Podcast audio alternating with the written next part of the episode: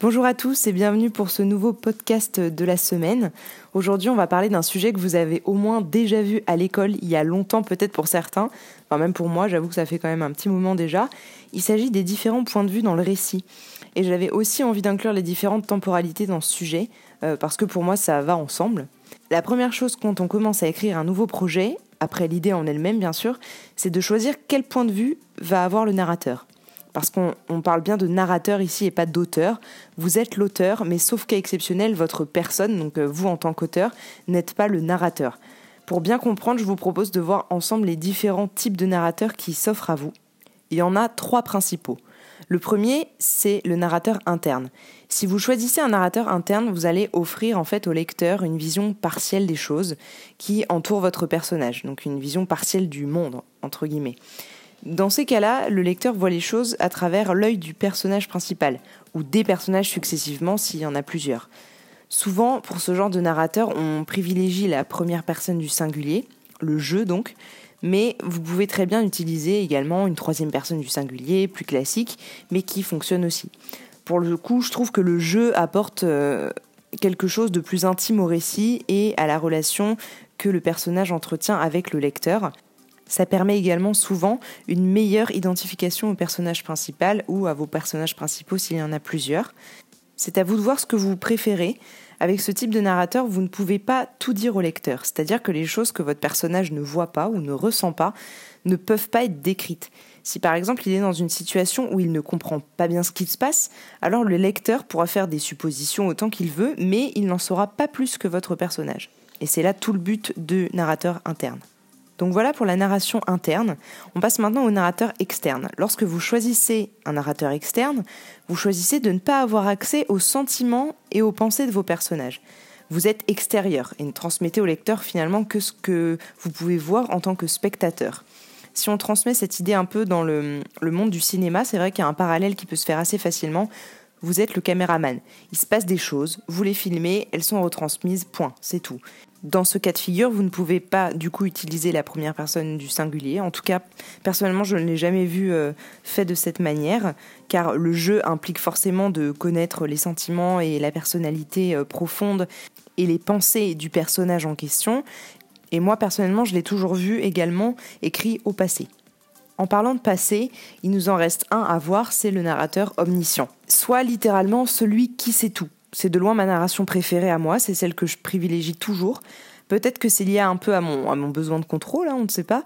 Mais ce narrateur vous permet en fait de tout dire au lecteur, de connaître les sentiments, les lieux, les pensées, de gérer l'intrigue en amont des actions des personnages par exemple. Vous êtes vraiment le chef. En fait, le lecteur ainsi a accès à toutes ces données que je trouve euh, importante et cela permet d'avoir une meilleure perspective. Il ne s'agit pas bien sûr de tout dire d'un seul coup, hein, sinon il n'y aurait pas de livre, mais en distillant des indices euh, par-ci et par-là de l'intrigue par exemple, vous donnez également envie au lecteur d'aller voir plus loin ce qui se passe dans l'histoire, et ça c'est toujours bon pour votre histoire. Voilà pour ce qui concerne le narrateur. Je pense que ça aura pu vous aiguiller, vous donner une idée de ce que vous pourriez préférer. Euh, ensuite, il faut un peu faire des tests, etc., pour voir ce que vous, vous allez préférer sachant que chaque projet peut avoir son narrateur différent en fonction de ce qu'il demande. Par exemple, sur un roman un peu plus psychologique sur un personnage, je choisirais vraiment la première personne du singulier, un narrateur complètement interne. Pour le roman fantasy que je suis en train d'écrire, un narrateur omniscient me semblait plus approprié, car je peux survoler l'intrigue, les nombreux personnages et les différents mondes. Je connais tout et au final le lecteur saura tout. Avec ces types de narration, il y a également des temporalités qui peuvent s'y accorder. Par exemple, dans le cas d'un narrateur interne, je trouve qu'il est préférable d'utiliser le présent, ou si jamais l'action est au passé, le passé simple pour l'action et l'imparfait pour la description, bien sûr.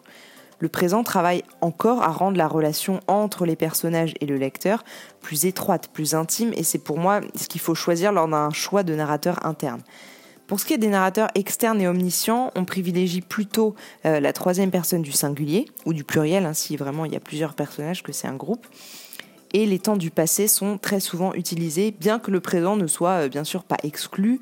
Euh, vous faites encore une fois ce que vous voulez, comme je vous l'ai dit souvent, il n'y a pas forcément de règles écrites et obligatoires.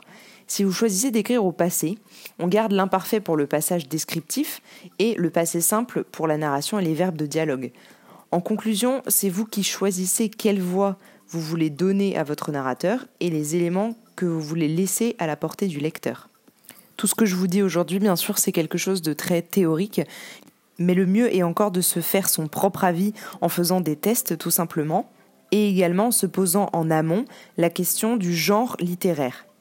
Je prends l'exemple du thriller, dans lequel on cherche une sorte de suspense dans l'enquête, on cherche euh, à ce que le lecteur ait peut-être parfois un petit peu peur pour le personnage principal, qu'il y ait toujours cette espèce d'ambiance un petit peu euh, lourde et pesante sur le personnage mais également sur le lecteur. Et dans ces cas-là, vous ne pourrez pas, ou difficilement en tout cas, utiliser un narrateur par exemple qui est omniscient, car dans ces cas-là, le lecteur saura un petit peu tous les secrets de l'intrigue, tout ce qui entoure euh, justement ce suspense, et euh, bah, le suspense n'existe plus si jamais le lecteur est au courant de ce qui va se passer, de ce que tel personnage pense, euh, qui est le tueur, je ne sais pas. Enfin, vous voyez, dans un polar ou dans un thriller, c'est quand même compliqué d'avoir un narrateur omniscient, mais je trouve qu'un narrateur externe est dans ces cas-là vraiment approprié.